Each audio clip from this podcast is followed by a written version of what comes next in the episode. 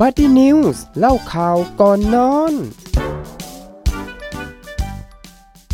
สวัสดีค่ะ คุณผู้ฟังคะรายการ Buddy News เล่าข่าวก่อนนอนค่ะ พบกับคุณผู้ฟังทุกคืนวันอาทิตย์นะคะ3ามทุ่มครึ่งจนถึง4ี่ทุ่มกับวันนี้ค่ะ ดิฉันรุจิรวรรณจัตวากุลค่ะ ดิฉันพนิชาปนัยเวศค่ะ วันนี้นะคะเรามาธีมเดิมนะคะอืมเนื่องจากว่าในเดือนมิถุนายนนี้ที่อืมเคยพูดกันไปแล้วในสัปดาห์ก่อนว่าเป็นเดือนแห่ง สายรุ้งเออเนาะความมคาวหหลาลากกหหลาลายยทาทางงเพเพศศพลายมันนะคะค่ะ คือก่อนหน้านี้คุณรุจิราวันก็เคยพูดไว้ว่าจะมาเล่าเรื่องเกี่ยวกับซีรีส์วายอืมซีรีส์วายคืออะไร วันนี้เดี๋ยวเราจะได้มาทราบกันนะคะ แล้วซีรีส์วายเนี่ยใช่เกี่ยวข้องอะไรกับ LGBT ใช่ค่ะ แล้วก็จริง ๆ แล้วสัปดาห์นี้ก็ต่อเนื่องมาเลยเนาะประชุมสภาเขาก็ยังยื่นกันอยู่นะเออยังกำลังพิจารณาเรื่องค่ะของพรบสมรสเอ่อ สมรสเท่าเทียมแล้วก็ใช่พค่ะรบคู่ชีวิตกันด้วยนะคะ ไม่แน่ใจว่าเขาจะปรับเปลี่ยนยังไง หรือว่าจะแยกกันพิจารณาหรือว่าจะรวมกันเลยทีเดียว อันนี้เดี๋ยวเราอืมมารอลุ้นกันอย่างนี้กว่าเนาะแต่ว่าค่ะวันนี้อย่างที่บอกเลยค่ะว่าเพื่อความรัดเพื่อความบันเทิงนะใช่อันี้ไม่ได้เป็นการชี้นำหรือว่าอืมอะไรแต่อย่างใดนะคะ แต่ว่าเราจะพูดคุยกันในเรื่องของความบันเทิง รวมถึงความชอบส่วนตัวต้องบอกว่าเป็นความชอบส่วนบุคคลกันด้วย ใช่แล้วโปรดค่ะใช้วิจารณญาณในการรับฟังกันด้วยนะคะใช่ค่ะ แต่อืมว่าถ้าหากว่าคุณผู้ฟังเนี่ยที่ยังไม่เข้าใจเกี่ยวกับซีรีส์วายนะคะ ก็ลองฟังดูแล้ว ลองได้สัมผัสอะค่ะอืมเรียกได้ว่าเหมือนอย่างพี่ลองเฟิร์สเนี่ดใจใช่พี่เฟิร์สคือได้ได้ดูมาเต็มๆก็จะได้เล่าให้เราได้รับฟังกันจริง ๆ ว่าค่ะสิ่งที่เราจะพูดกันวันนี้อะคืออะไรนะคะ แล้วก็คือเหมือนที่บอกว่าเหมือนตามช่องต่างๆเขาก็เริ่มมีกันมากขึ้นเขาไม่ได้เป็นการชี้นำนะคะ แต่ว่าทำให้เราเนี่ยได้เกิดการยอมรับได้มากขึ้น เพราะว่าเราทุกคนเนี่ยมีความเท่าเทียมกันปูนะพื้คะนฐานกันไปก่อนใช่แล้วอืมค่ะ เราจะได้ชินกันด้วยเนาะอืมชินตาเนาะบางท่านอาจจะยังแบบไม่ไม่คุ้นเคยใช่ค่ะค่ะเอาละค่ะ วันนี้นะคะเรื่องของซีรีส์วายค่ะที่ใครๆเนี่ยก็มองว่าเป็นกระแสในปัจจุบัน แต่จริงๆแล้วมันก็ส่งผลด้วยนะคะกับการขับเคลื่อนแล้วก็การเปลี่ยนแปลงด้านความเท่าเทียม แล้วก็สิทธิมนุษยชนในอนาคต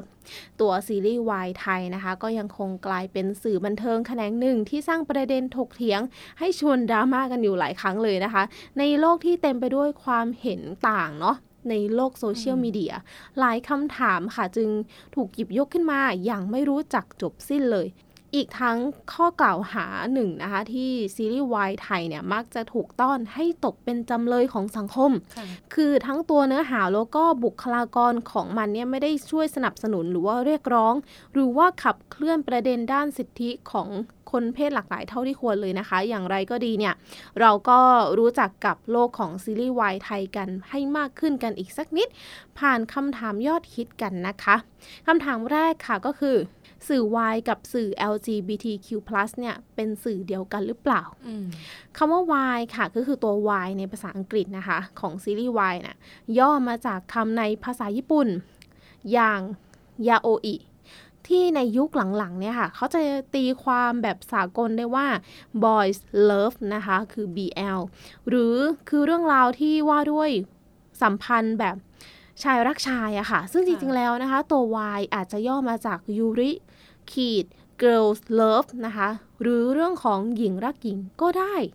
ซึ่งมันก็ไม่ใช่เรื่องแปลกค่ะที่คนดูส่วนหนึ่งจะเหมาเอาว่า สื่อในแนวทางเนี่ย มันไม่ได้ต่างอะไรกับสื่อ LGBTQ+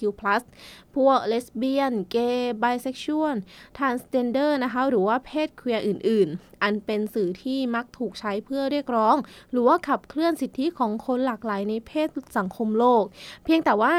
ข้อเท็จจริงค่ะที่เราเนี่ยต้องทำความเข้าใจก็คือ สื่อวายมีความเชื่อมโยงกับ LGBTQ+ แค่ในบางมิติเท่านั้น อืม อ่าแล้วก็ซีรีส์วายของไทยเนี่ยไม่สนับสนุนสิทธิ์ของเพศหลากหลายจริงหรือเปล่านะคะเพราะว่าในแง่ของเนื้อหาค่ะลองลองวาดภาพตามไปแล้วก็มองในเมื่อ2-3ปีที่ผ่านมา เริ่มมีซีรีส์วายไทยจำนวนไม่น้อยค่ะ ที่พูดถึงเรื่องของสิทธิของเพศสภาพ เช่น เกย์หรือว่าเพศสภาพอื่นๆนะคะอย่างตรงไปตรงมา ไม่ว่าจะเป็นเรื่องนะคะ แปรรักฉันด้วยใจเธอ โดยที่น้องพีพีกับบิวกินเนี่ยแหละค่ะ ได้นำเสนอตัวละครของพี่ชายที่ออกมาพูดกับน้องชายว่า การรักเพศเดียวกันเป็นเรื่องปกติ เราจะสามารถรักใครก็ได้ที่เราอยากจะรัก หรือนะคะคำพูดจากนิเอ่อเรื่องของนิทานพันดาวที่ตัวละครเพื่อนๆ ของพระเอกหรือนายเอกเนี่ยมองความสัมพันธ์ของคู่นี้นะคะว่าเป็นค่ะเรื่องของความธรรมดามากเลยเอ่อเล่าผ่านบรรยากาศที่อบอุ่นนะคะ แล้วก็แตกต่างกันออกไปทั้งในเรื่องของคนในเมือง แล้วก็เรื่องของคนบนดอยค่ะหรืออีกเรื่องหนึ่งนะคะ นับสิบจะจูบค่ะ เป็นตัวละครนะคะ ที่ประกาศออกมาอย่างชัดเจนต่อหน้าครอบครัวเลยค่ะว่าตัวเองเป็นเกย์รวมถึงการที่มีตัวละครผู้ใหญ่ ตัวหนึ่งค่ะ เคยเจ็บปวดกับการเป็นเกย์ในสังคมที่โดนปิดกั้นเมื่อในอดีต หรืออีกเรื่องหนึ่งอันนี้ก็คือเรื่องที่ฉันชอบเหมือนกันเรื่องแค่เพื่อนครับเพื่อนค่ะอ่าที่สร้างมาจากตัวละครของพี่ชาย แล้วก็น้องสาวในบ้านหลังหนึ่งนะคะค่ะที่พูดคุยกันเรื่องของความรักที่ทั้งสองคนเนี่ยก็ชอบเพศเดียวกัน ทั้งสองคนเลยอืมพี่ชายก็ชอบเพศชายนะคะค่ะผู้หญิงเองก็ชอบเพศหญิงนะคะอืมก็โดยที่ไม่ต้องนำไปสู่ความดราม่าใหญ่โตภายในครอบครัว แล้วก็อีกหลายครั้งเลยค่ะที่ซีรีส์เหล่านี้นะคะยังพยายามที่จะสร้างตัวละครจากขั้วอื่นๆนะที่เราอาจจะยังไม่เข้าใจมุมมองนั้นๆค่ะแต่เขาไม่ได้เป็นพิษภัยต่อสังคมเลยนะคะอืมกับอีกหลากหลายทางเพศที่เราอย่างที่รู้กันว่ามากกว่า LGBTQ+ นั่นเองนะคะ ทั้งนี้ค่ะเพื่อขยายความเรื่องของการข้อตั้งข้อถกเถียงหรือร่วมกันหาเอ่อหนทางในการที่จะเล่าเรื่องผ่านความขัดแย้งเนี่ยค่ะให้ออกมาในในรูปแบบที่ซอฟต์ๆ แต่บางเรื่องเองเนี่ยก็ไม่ได้ซอฟนะคะแต่ก็ทำให้สังคมไทยได้รับรู้อะไรได้มากยิ่งขึ้น แล้วก็ในหลายครั้งนะคะซีรีส์วายเองเนี่ยก็ยังก้าวไปแต่ประเด็นเกี่ยวกับโครงสร้างทางสังคมที่ใหญ่กว่านั้นด้วย อย่างเช่น พฤติกรรมที่ตายคือสถานะการรักการชอบเพศเดียวกันนะคะระหว่างตัวละครหมอกับครู แทบจะไม่ใช่ประเด็นหลักเลยค่ะ แต่เป็นเส้นเรื่องที่ว่าด้วยความอายุติธรรมของสังคมที่เกิดขึ้น ผู้มีอำนาจค่ะในในระดับชนชั้นที่สูงกว่าต่างๆเนี่ยที่ทั้งคู่จะต้องคอยต่อกรด้วย ก็คือเรื่องนิทานพันดาวนะคะคือพูดถึงการที่นักธุรกิจใหญ่เนี่ยมาวนเวียนคอยเอารัดอืมเอาเปรียบชาวดอยที่ถูกเอ่อที่ปลูกใบชานะคะ ที่ป้อนในโรงงาน จนเกิดเป็นความขัดแย้งที่ส่งผลกระทบต่อชุมชน และทำให้ตัวละครเนี่ยตัวพระเอกนายเอกก็ต้องเข้ามาช่วยแก้ปัญหา และในเรื่องของ Not Me เขาไม่ใช่ผม ที่กลายเป็นกระแสในทวิตเตอร์อยู่บ่อยๆ ที่ on air นะคะ มีเนื้อหาในหลายตอนเลยของมันนี่คือพูดถึงความสำคัญของกฎหมาย ที่ควรต้องให้ความเป็นธรรมกับคนทุกชนชั้นอย่างเท่าเทียม หรือกระทั่งการพูดถึงปัญหาจากสาธารณูปโภคเล็กๆ น้อยๆ อย่างเช่นทางม้าลาย ที่สามารถสะท้อนให้เห็นถึงความบิดเบี้ยวหลายอย่างในโครงสร้างของการบริหารบ้านเมืองของภาครัฐด้วยค่ะ ถึงแม้ว่าเนื้อหาของซีรีส์วายไทยเนี่ยบางเรื่องจะไม่ได้แตะต้องสิทธิความเท่าเทียม หรือว่าประเด็นในสังคมอย่างจริงจังมาก แต่มันก็เหมือนกับเป็นเพียงการถ่ายทอดชีวิตเนาะถ่ายทอดความสัมพันธ์ แล้วก็ความขัดแย้งในระดับปัจเจกเท่านั้นแหละค่ะ แต่ถ้ามันถูกถ่ายทอดออกมาได้อย่างสนุกครบรสและเป็นมิตรมากพอ เรื่องรักอันเรียบง่ายของวัยเหล่านี้ ก็อาจจะกลายเป็นเครื่องมือที่ช่วยสร้างช่วงเวลาแห่งความสุข ให้แก่ผู้ชมแล้วก็คนรอบข้างได้เช่นเดียวกันนะคะ เพราะว่าทุกวันนี้ค่ะซีรีส์วายหลายเรื่องที่สมาชิกในครอบครัวอย่างเช่น พี่กับน้อง พ่อแม่กับลูก ย่ายายกับหลาน สามารถเข้ามานั่งดูด้วยกันได้ด้วยนะคะ แล้วก็พร้อมที่จะแลกเปลี่ยนความคิดเห็นที่แต่ละคนมีต่อเรื่องราวนั้นๆร่วมกันได้ โดยที่ไม่ต้องตั้งแง่ว่าความรักของระหว่างบุคคลเพศเดียวกัน เป็นเรื่องที่ผิดแปลกอีกต่อไปเหมือนสมัยก่อน ซึ่งก็ถือว่าเป็นผลลัพธ์ที่น่าพอใจในระดับหนึ่งด้วยนะคะ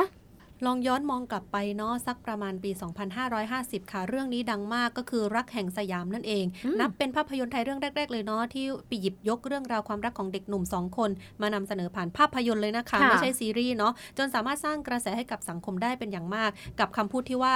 เราคงคบกับมิวเป็นแฟนไม่ได้ แต่ก็ไม่ได้แปลว่าเราไม่ได้รักมิวนะนะคะอืมก็คือเป็นคำพูดของมาริโอหรือโต้งนี่แหละค่ะ พูดกับเพื่อนคนหนึ่งเพื่อนชายคนหนึ่งในตอนจบ มิวหรือว่าน้องพิษนะคะว่า เรารักมิวนะ แต่ว่าเราไม่ได้รับรักในลักษณะของแฟนเนาะอ่าใช่ก็คือว่าก็ตอนจบก็คือเขาก็ไม่ได้เป็นรักที่สมหวังนะคะ แต่ค่ะว่าเรื่องนี้ก็มีกระแสค่อนข้างเยอะเลยนะคะ แต่ว่าบางส่วนเองเนี่ยก็มองว่ารักแห่งสยามก็ไปเป็นแรงบันดาลใจให้กับใครหลาย ๆ คนที่จะกล้าที่จะยอมรับในสิ่งที่เราเป็น แล้วก็เริ่มมองเห็นกลุ่มความรักแบบ LGBTQ นั่นเองนะคะ แล้วก็กระเถิบขึ้นมาอีกนิดนึงเมื่อปลายปี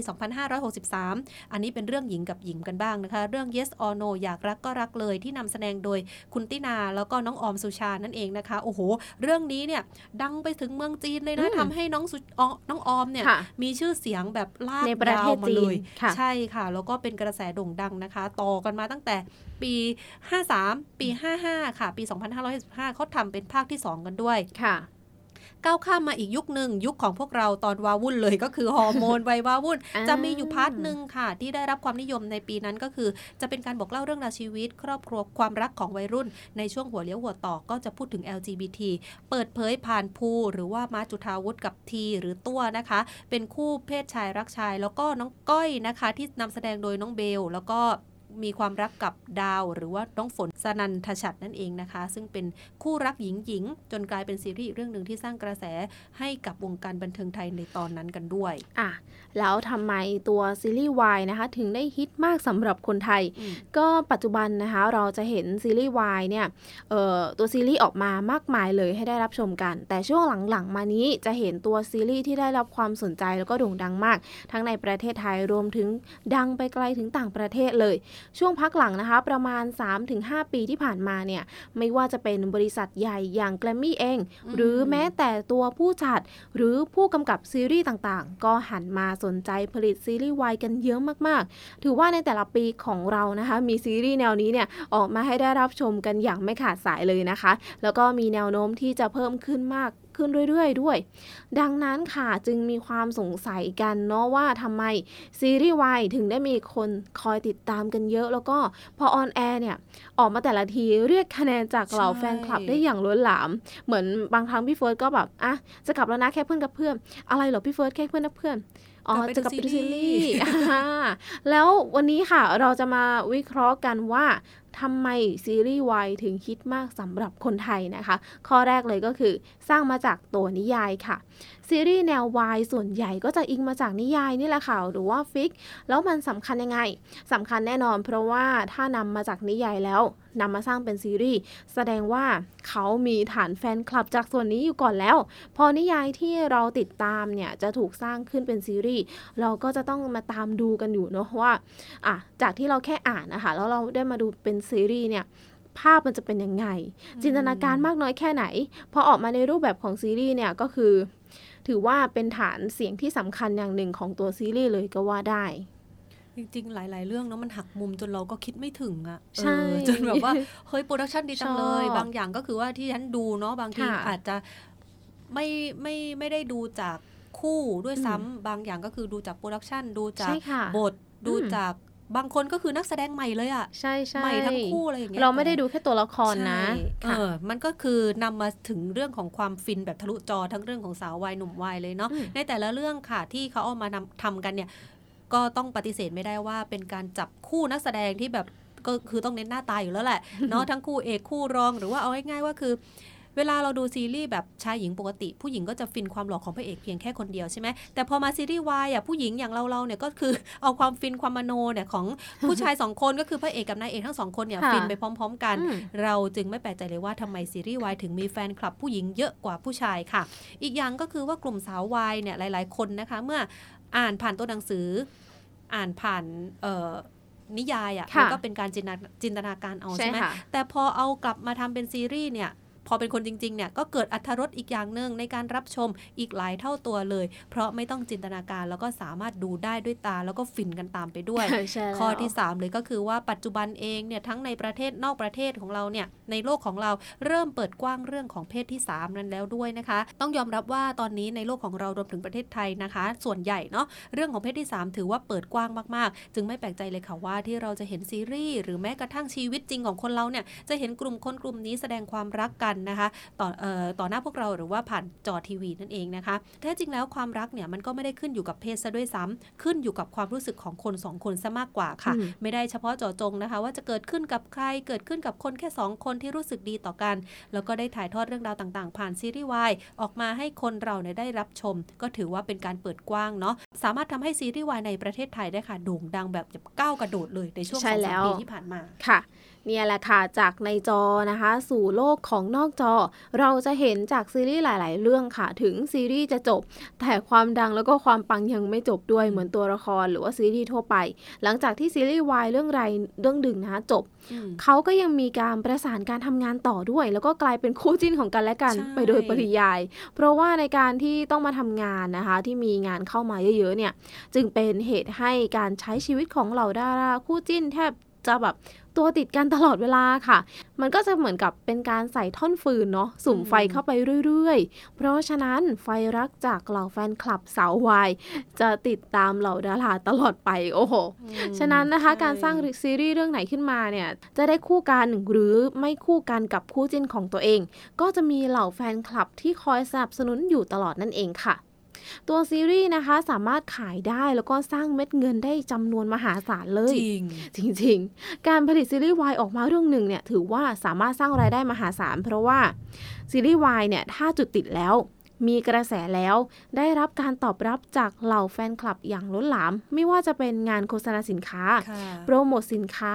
ถ่ายนิตยสาร งานขาย งานเดินแบบ งานออกบูธต่างๆ ตามมาอย่างแน่นอน รวมไปถึงงานแฟนมีตนะคะ ที่ขายเอ่อตัวค่าบัตรใช่เข้าชมให้เหล่าแฟนคลับเนี่ยสร้างเม็ดเงินให้กับตัวนักแสดงเองอย่างล้นหลามจริง ๆ แล้วก็ได้กับทางต้นสังกัดด้วยนะคะ นี่ก็เป็นเหมือนกับโอกาสค่ะของต้นสังกัดของนักแสดงคู่จิ้นต่างๆ จัดโปรโมชั่นหรือว่าจัดงานต่างๆ เอาใจเหล่าแฟนคลับได้อย่างไม่ขาดสาย เรียกได้ว่า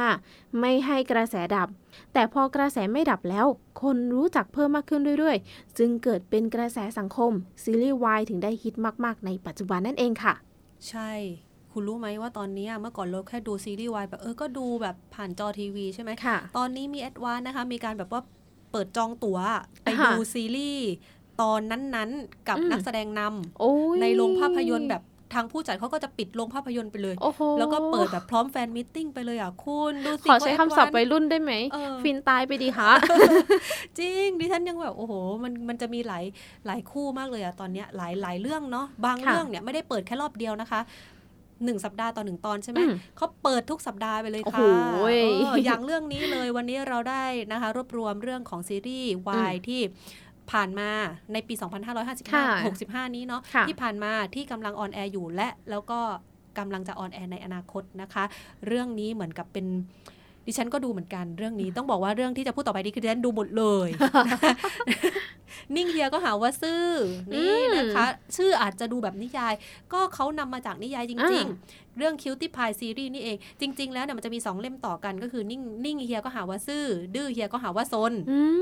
อืมมันจะเป็น 2 คู่ก็คือค่ะคู่คู่เอกกับคู่รองเนาะแต่อันนี้เขานำเสนอภายในคู่เอกกันก่อนเนาะถือว่าเป็นซีรีส์ม้ามืดเลย มาจากค่ายดูมันดิ เชื่อว่าใครหลาย ๆ คนไม่รู้จัก เพราะว่าดูมันดิแล้วไป on air ช่องไหน ไป on air ช่อง Workpoint ค่ะโอ้โหนะ เป็นค่ะเรื่องซีรีส์วายเรื่องแรกของช่อง Workpoint Workpoint เลยก็ว่าได้ เป็นการดึงนายแบบอย่างคุณซีพฤกษ์พาณิชย์นะคะ เป็นหนุ่มตี๋ที่เคยฝากผลงานเรื่อง Why R U the Series ใช่รักหรือเปล่านะคะอืมร่วมแสดงกับน้องนุ่นนิวชาวรินทร์ค่ะ แล้วก็มันจะมีแฮชแท็กของเขาเนี่ย ตลอดเลยในอืมทวิตเตอร์อืมนะเป็นแฮชแท็กซีนุนิวที่แสดงถึงความมุ้งมิ้งของน้องๆทั้งสองคนเนี่ยน้องนุนุนิวเนี่ย เขาผ่านการ cover เพลงมาก่อน ซึ่งเสียงน้องเพราะมากในซีรีส์เรื่องนี้น้องก็ร้องเพลงประกอบซีรีส์หลายเพลงมากค่ะนะแล้วก็ได้รับความนิยมจริง ๆ ด้วย น้องมีชื่อด้อมด้วยนะคะ ด้อมของน้องก็คือสนสนนั่นเองโอ้โหซึ่งบ่งบอกถึงตัวเอง แล้วก็ความสนของกลุ่มมามีแฟนคลับของน้องนั่นเองค่ะเรื่องนี้ก็จะเป็นเรื่องราวของเฮียเหรียญหรือว่ากิเลนหวังค่ะนำแสดงโดยคุณซีพฤกษ์เป็นนักธุรกิจหนุ่มนะคะ กับน้องเกื้อหรือว่าหนูเกื้อนั่นเองนะคะจากค่ะน้องนุนิว เป็นคุณหนูค่ะเชื้อเชื้อสายเจ้าแล้วก็มาสนิทสนมกันเองเนาะคือครอบครัวเขาสนิทกันอืมแล้วก็เป็นการเอ่อมั่นกันตั้งแต่เด็ก ๆ เลยอืมเขามั่นกันแล้วก็มันจะตีแผ่สังคมนะคะว่าค่ะเขารักกันแล้วเขาก็จะพูดในซีรีส์ตลอดเลยว่า เรารักกันก็จริงแต่สังคมไม่ได้ยอมรับเราโหประมาณนี้ ซึ่งตอนจบจะหักมุมมากเลยค่ะเกิดมาจากคุณปู่อืมของหนูเกื้อ และเพื่อนชายคนหนึ่งอ่าก็คือเป็นญาติของ คุณซีพลึกษ์หรือว่าเฮียเหรียญนั่นเอค่ะงค่ะเขารักกันแต่เขาเปิดเผยไม่ได้อ๋อเพราะว่าสองคนเนี้ยเขาจะไปเจอภาพตอนในตอนจบอะเนาะอืมเขาจะไปเจอภาพของสองคนที่ถ่ายภาพร่วมกันอืมแล้วทำให้เขาได้เรียนรู้ว่าอ๋อเนาะตีแผ่มันสังคมมากเลย มันเป็นแบบนี้นี่เองค่ะคุณผู้ฟังที่สนใจก็คือเรื่องราวเนี้ยถ้าตามมาจากซีรีส์นะเอ๊ะตามมาจากนิยายอืมสามารถไปดูย้อนหลังกันได้ที่ WeTV ค่ะ ค่ะ เรื่องถัดมานะคะก็คือพินัยกรรมกามเทพ หรือ Cupid's Last Wish นะคะ เป็นซีรีส์แฟนตาซีนิด ๆ ค่ะ ซึ่งแสดงนำโดยเอิร์ทพิรพัฒน์นะคะ แล้วก็มิกซ์สหภาพจากเรื่องนิทานพันดาว เรื่องนี้อืมนิทานพันดาวชอบมาก มารับบทน่ารักเป็นเพื่อนรักค่ะที่จะต้องมาเอ่อหักกันเพราะว่าพินัยกรรมของพ่อของวินเนี่ยก็คือคุณมิกซ์สหภาพนะได้เขียนเอาไว้ก่อนตายว่า ยกหุ้นบางส่วนค่ะให้กับกรก็คือเอิร์ธอืมจนวันหนึ่งค่ะ อุบัติเหตุรถชนทำให้วินสลับร่างกับริน รินนี่คือคุณแจนพลอยชมพูนะคะเป็นน้องสาวของตัวเองอืมภารกิจรับน้ำมนต์สี่วัดภายใน 7 วันเนี่ยกับศัตรูอย่างกรจึงเกิดขึ้นเพื่อกลับมาคืนร่างเดิมให้ได้อะอยากรู้แล้วนะคะว่าเป็นยังไงต่อไป จะต้องไปรับชมย้อนหลังค่ะที่ช่อง GMM ได้เลยนะคะ เรื่องถัดมาเรื่องนี้ ดิฉันดูด้วย แล้วก็ที่บ้านอืมก็ดูด้วย เป็นเรื่องที่อย่างที่บอกว่าออกมาจากช่องช่องสามอะค่ะอืมซึ่งช่อมันใหญ่ด้วยช่องเป็นหลักช่องใหญ่ซึ่งไม่ค่อยจะมีเนาะที่จะอืมออกมาเป็นซีรีส์วายอย่างเงี้ยค่ะ มันทำให้เหมือนกับ เป็นกระแสเอ่อออยู่ช่วงหนึ่งนะ ใช่เป็น ผู้เป็นใหโดญ่นโจมตีด้วยนะ แต่ว่าจริงเอเนี้ยจริงคือผู้ใหญ่บางมุมก็ยอมรับได้ พร้อมที่จะรับฟังแต่บางมุมก็จะแบบเออรับไม่ยังรับไม่ได้ได้อืมเรื่องนี้นะคะเป็นเรื่องแรกฝีมือของผู้จัดนักปั้นอย่างป้าแจ๋วยุทธนาที่ตั้งใจเลยค่ะ กระโดดเข้าสู่สนามซีรีส์วายอย่างเต็มที่ ด้วยคู่นักแสดงอินแล้วก็สารินรวนเกียรตินะคะ กับจ๊อบทัชพล กู้วงบัณฑิต ที่จะมาถ่ายทอดเรื่องราวสุดแฟนตาซีของนัทหรือว่าอินสาลิน เจ้าตุ๊กตาหมีที่ชื่อว่าเต้าหู้อืมแล้วก็จ๊อบนะคะที่วันดีคืนดีค่ะ เจ้าหมีตุ๊กตาหมีตัวเนี้ยเขากลายเป็นคนไร้ความทรงจำอือฮึแต่ถ้าหากคุณผู้ฟังนะคะ อยากรับชมย้อนหลังค่ะ ก็ไปที่เว็บเอ่อเว็บไซต์ของช่อง 3 ได้เลยอืมเรื่องนี้แฟนตาซีนิดนึง ตีแผ่อืมสังคมแล้วก็การใช้ชีวิตระหว่างลูกชายกับคุณค่ะแม่ด้วยนะใช่อะนะคะ แล้วก็กำลังออนแอร์อยู่ตอนนี้นะคะ ไปรับชมกันได้เลยนั่นก็คือ โอ้โห เรื่องนี้ ชอบอีกแล้ว คินพอดเดอะซีรีส์นั่นเองนะคะอืมก็คือเป็นเรื่องที่เป็นมาเฟีย เป็นแก๊งมาเฟียค่ะ แต่ว่ากับลูกน้องคนหนึ่งแต่ว่ากำลังจะกำลังจะดูว่า เอ๊ะ ลูกน้องคนนี้มีอิทธิพลอะไรถึงทำให้พ่อของพระเอกเนี่ยไปรับเข้ามาทำงานาคือปกติแล้วเนี่ยเอ่อ ลูกน้องมาเฟียเนี่ยค่ะเขาจะต้องเป็นการสมัครเข้ามาใช่ไหมใช่ไหมแต่คนนี้พ่อแนะนำให้พระเอกไปดึงตัวมาอืช่วยใช้ตัวเอเส้งนใช้สายเออแต่พระเอกอะไม่ไม่ได้อยากเป็นตั้งแต่อ่าแรกอ่าแล้วเขาก็เป็นคนแบบกวนๆเป็นหนุ่มบาร์เทนอ๋อเดจอริงร์เหรออะไรอย่างเงี้ยเอออ่าเรื่องนี้โปรดักชันดีมากแสงอืมสวยมาก แล้วก็น้องอโปต้องบอกว่าน้องอโปก็คือว่าเป็นเป็นนายเอกไหมเป็นนายเอกอะค่ะเออค่ะแสดงดีมากจริงเหเลรอยเออนะคะ KinnPorsche The Series ค่ะ รักโคตรร้ายสุดท้ายโคตรรักนะคะ ก็คือเป็นซีรีส์วายสายมาเฟียอืมเรื่องแรกของประเทศไทย ที่นำเสนอแบบความบ้าระห่ำของกลุ่มมาเฟียที่ทรงอิทธิพลเลยนะคะ เป็นเรื่องราวของหนุ่มพอร์ชนะคะ หรือว่าน้องอโปนั่นเอง ที่จับพลัดจับผลูมาเป็นบอดี้การ์ดให้กับคุณคิน หรือว่าคุณมายภาคภูมิค่ะทายาทคนต่อไปของตระกูลมาเฟียมหาอำนาจ ธีรปัญญากูลนะคะ ที่เต็มไปด้วยปมปริศนาในบ้านนะอืมครอบครัวของเขาเองก็มีปมปริศนานะคะอืมมาเฟียเนี่ยแล้วก็มีขั้วอำนาจอื่นๆด้วยค่ะ เรื่องของเอ่อ ทายาทเรื่องของบริการมือใหม่นะคะ แล้วก็การลุยอุปสรรคต่างๆ นานาค่ะ พร้อมกับความรักที่ก่อขึ้นมาอย่างลับๆ ท่ามกลางความคับขันที่เกิดขึ้นในตระกูลหลักแล้วก็ตระกูลรองนั่นเองนะคะโอ้โหอืมเรื่องนี้นะมีคู่จิ้นหลายคู่มากนะคุณผู้ฟังก็ไม่ว่าจะเป็นเนาะไมอาโปใช่ไหมมีบิลกับไบเบิลค่ะนะคะ แล้วก็อีกคู่หนึ่งก็คือน้องบาร์โคดกับน้องเจฟอือหือนะคะอะแล้วก็อีกเรื่องหนึ่งอุ้ยตายแล้ว ตื่นเต้นจังเลยได้อ่านเรื่องนี้มันเป็นเรื่องเรื่องในหัวใจฉันเองจริงเหรอเออค่ะ Star and Sky หรือว่า Star in My Mind Sky in Your Heart นั่นเองนะคะ ก็คือแล้วแต่ดาวแล้วก็ขั้วฟ้าของผม คือเป็นซีรีส์ภาคต่อกันนะคะ เป็นคู่พี่น้องค่ะ แล้วแต่ดาวก็จะเป็นเรื่องของเออน้องดาวเหนืออมซึ่งจบไปแล้วเนาะอืมแล้วก็ขั้วฟ้าของผมก็จะเป็นเรื่องของพี่ ขั้วฟ้า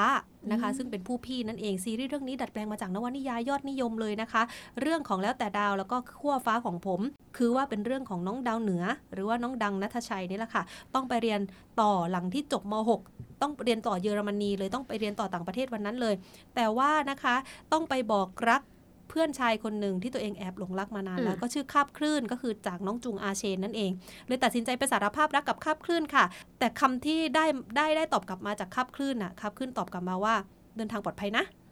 อืมอืมแล้วก็ทำให้คาบคลื่นเนี่ยคาบคลื่นเองก็ยังติดอยู่ในใจของดาวเหนือนะคะ จนพวกเขาเนี่ยวนลูปกลับมาเจอกันอืมในตอนที่เรียนมหาวิทยาลัยค่ะด้านมาเรียนมหาวิทยาลัยเดียวกันโอ้ยคาบคลื่นเรียนทันตะดาวเหนือเรียนศิลปกรรมอืม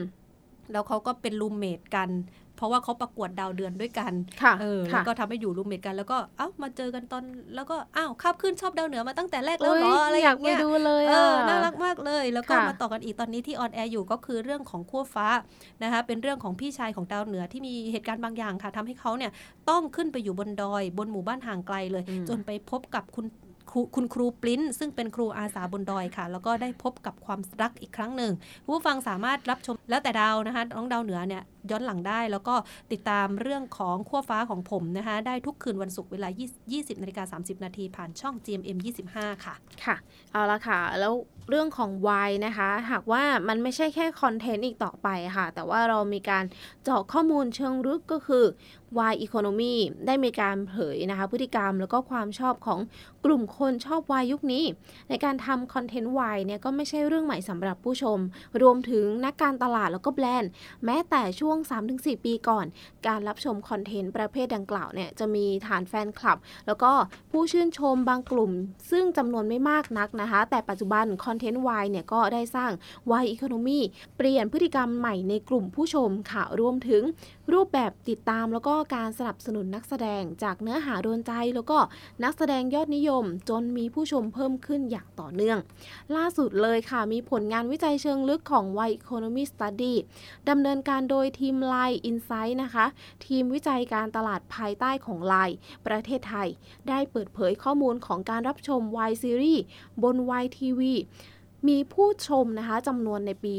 2020 เนี่ย เติบโตจากปี 2019 ถึง 3 เท่าตัวเลยโอ้โหและคิดว่าเป็นยอดรับชมมากขึ้นถึง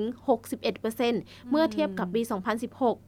ครั้งแรกนะคะ ที่เพิ่งจะมีซีรีส์วายเกิดขึ้นในจอโทรทัศน์ไทย ความนิยมวายซีรีส์ค่ะไม่ได้ทำให้เกิดกลุ่มผู้ชมหรือว่า ฐานแฟนคลับที่ใหญ่ขึ้นเท่านั้นนะ แต่ยังทำให้เกิดวายอีโคโนมีซึ่งเป็นปัจจัยส่งเสริมเศรษฐกิจแบบใหม่ในประเทศไทยด้วยอืมนะคะ ก็บอกแล้วว่าอุ้ยต้องเยอะนะหลายเปอร์เซ็นต์เลยนะขึ้นมาจากหลาย ๆ ปีก่อนเนาะอืมจริง ๆ แล้วก็คือว่าอย่างที่บอกเลยค่ะว่าเพศหญิงจะนิยมในการดูซีรีส์วายมากกว่าเนาะแล้วก็เหมือนกับดิฉันเองเนี่ยถ้าพูดถึงซีรีส์วายต้องบอกจากใจแฟนคลับคนหนึ่งเลยนะว่า เป็นการที่ หนึ่งเลยก็คือเราได้ติดตามนักแสดงที่เราชอบนะคะค่ะตั้งแต่ตอนที่ยังไม่ดังนะคะ ตอนนี้อืมฉันก็ติดตามน้อง ดังนัทชัยจากอืมแล้วแต่ดาวนะคะ แล้วก็น้องจุงอาเชนเนี่ยโอ้โหน่ารักเรารู้สึกลยภูมิใจเนาะภูมิใจจากที่แบบเราเราชอบเขาใช่จากที่เขายังไม่ค่ะได้ดัง แล้วจนแบบพัฒนาไปเรื่ใช่อยอย่างเช่นน้องอโปเนี่ยอโปเนี่ยนะคะ ที่แสดง KinnPorsche The Series เนี่ยอืมเขาเป็นนักแสดงมานานมากๆอืมแต่ไม่ปังไม่ดังเลยอืมก็คือว่าเรื่อยๆมาเรื่อยค่ะๆแต่พอเขาแสดงเรื่องนี้โอ้โห ฉุดไม่อยู่เลยคุณอ่ารู้ไหมว่าจะมี fan meeting จากเนี้ย ไปหลายประเทศมากเลยนะนะคะ ตอนนี้เขากำลังจะเปิดบัตร เปิดกดบัตรกันด้วยนะ ต้องบอกว่าเนี่ยค่ะจากใจแฟนคลับคนหนึ่งที่เฝ้ามองนักแสดงนะคะแล้วก็บางคนก็มาจากซีรีส์อืมที่อ่าน นะคะบางคนก็มาจากกระแส หรืออย่างอีกคนนึงก็คือน้องพีพีกับบิวกินค่ะแค่เรื่องเดียวไม่น่าเชื่อเลย ได้ยินชื่อนี้บ่อยมาก แค่โอเอ๋วพี่บิวกินเออ แค่คำว่าโอเอ๋วอะเราก็ไม่ได้นึกถึงภูเก็ตไปแล้วไม่อะไม่แล้ว นึกถึงน้องพีพีไปแล้วใช่อะนะคะ บางอย่างมันก็เป็นกระแสสังคมนะคะ บางอย่างก็เป็นการ ดำเนินขับเคลื่อนสังคมด้วยซีรีส์นั่นเองนะคะค่ะลองเปิดใจดูค่ะ แล้วคุณจะรู้ว่าไม่ใช่แค่นักแสดงเท่านั้นนะคะ แต่production เอ่อบทนะคะ หรือแม้กระทั่งเอ่อทีมงานทุกคนเลยเนี่ยเขาคุณภาพตั้งใจมากมากนะคะแล้วเนี่ยค่ะจากช่องเล็กๆ จากช่องจากช่องกระจุ้งกระจิ้งหรือว่าจากคอน content ต่างๆเนี่ยนำไปสู่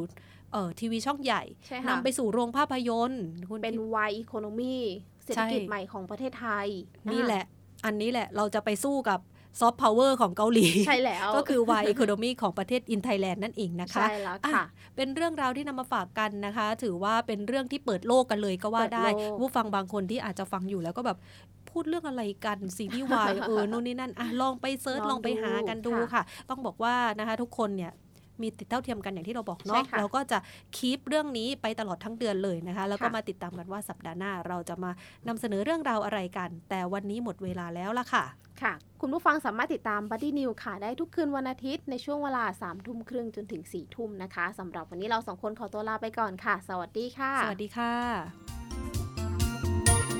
บัดดี้นิวส์เล่าข่าวก่อนนอน โดยสถานีวิทยุมอหัดใหญ่ FM 88 MHz